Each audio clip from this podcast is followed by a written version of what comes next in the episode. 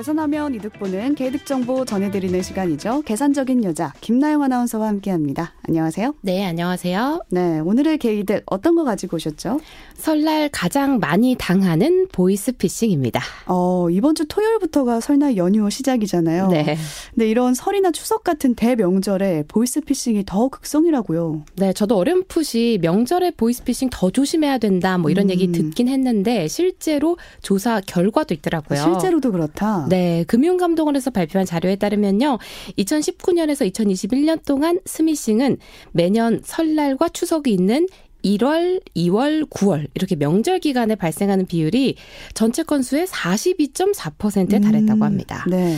게이득에서는요, 계산해서 이득 볼 수 있는 정보를 전해드리지만 사실 제일 큰 이득은 사기당하지 않는 것, 그쵸, 보이스피싱을 예방하는 거니까요. 네, 좋습니다. 오늘 예방하는 법 전해드리면서 사례를 여러 가지 소개를 해드릴 텐데 특히 이번 주가 보이스피싱이나 스미싱에 주의해야 하는 딱 그 한 주잖아요. 네. 어떤 문자들을 조심해야 할까요? 음, 설날에 가장 빈번한 게 바로 택배입니다. 그렇죠, 그렇죠. 이런 식으로 문자가 와요. 연휴 전 물량 폭증으로 배송지 확인을 부탁드립니다. 혹은 고객님 택배 배송 주소가 부정확해서 반송 처리 중이니까 정확한 주소를 지금 바로 확인해 주세요. 음, 뭐 이런 문자를 받으면요. 뭔가 나에게 오고 있는 그 선물이 다른 곳으로 갈까봐 걱정이 되죠. 그렇죠, 그렇죠. 그러면서 자연스럽게 문자에 적혀 있는 그 인터넷 주소를 클릭합니다. 뭐 누른 후의 얘기는 아마 다들 많이 들어서 아실 것 같아요. 그렇죠. 누른 후에 뭐 정보가 유출될 수도 있고 음. 또 악성 앱이 깔릴 수도 있는 거거든요. 맞습니다. 근데 설날에 선물을 많이 주고받다 보니까 누가 나한테 보냈을까 싶어가지고 이런 문자에 좀 더 잘 속게 되는 것 같아요. 택배 문자 꼭 주의하셔야겠고요. 또 설날에 주의해야 할 보이스피싱 사례 어떤 게 있을까요? 음, 다음으로는 정부 지원금입니다. 음. 최근 2, 3년 사이에 코로나로 인해서 정부에서 지급하는 여러 가지 이름의 지원금이 굉장히 많았죠.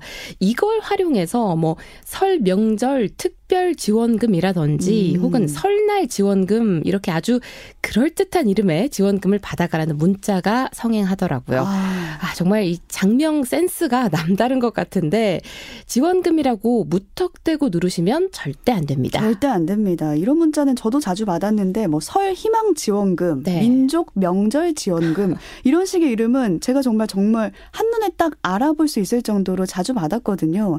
근데 또 막상 그럴듯한 지원금 이름을 보면은 이거 진짠가? 음. 라는 생각이 문득 들기도 하고 그러니까 주의를 하셔야겠습니다.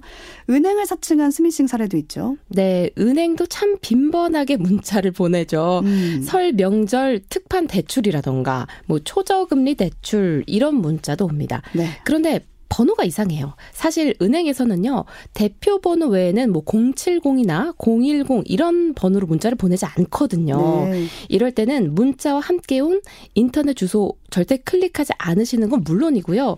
문자가 온 그 번호가 아니라 대표 번호로 연락해 보시는 게 좋습니다. 네, 초저금리 대출 이렇게 연락이 오면 또 요즘 금리가 워낙 높기 때문에 맞아요. 또 솔깃할 수 있거든요. 주의를 하셔야겠습니다.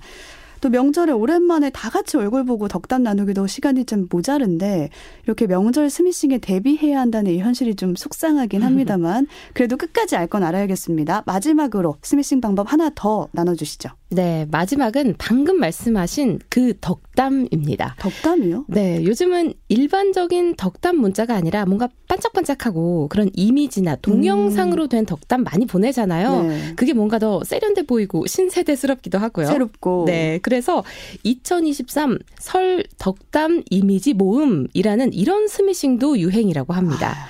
마치 인터넷 주소를 누르면 최신 덕담 이미지를 여러 가지 막 다운받을 수 있을 것 같은데 실상은 전혀 아니죠. 이런 문자도 조심하셔야겠습니다. 네, 오늘은 설 명절에 많이 발생하는 보이스피싱, 스미싱 사례들 나눠봤습니다. 계산적인 여자 김나영 아나운서와 함께했습니다. 고맙습니다. 네, 고맙습니다.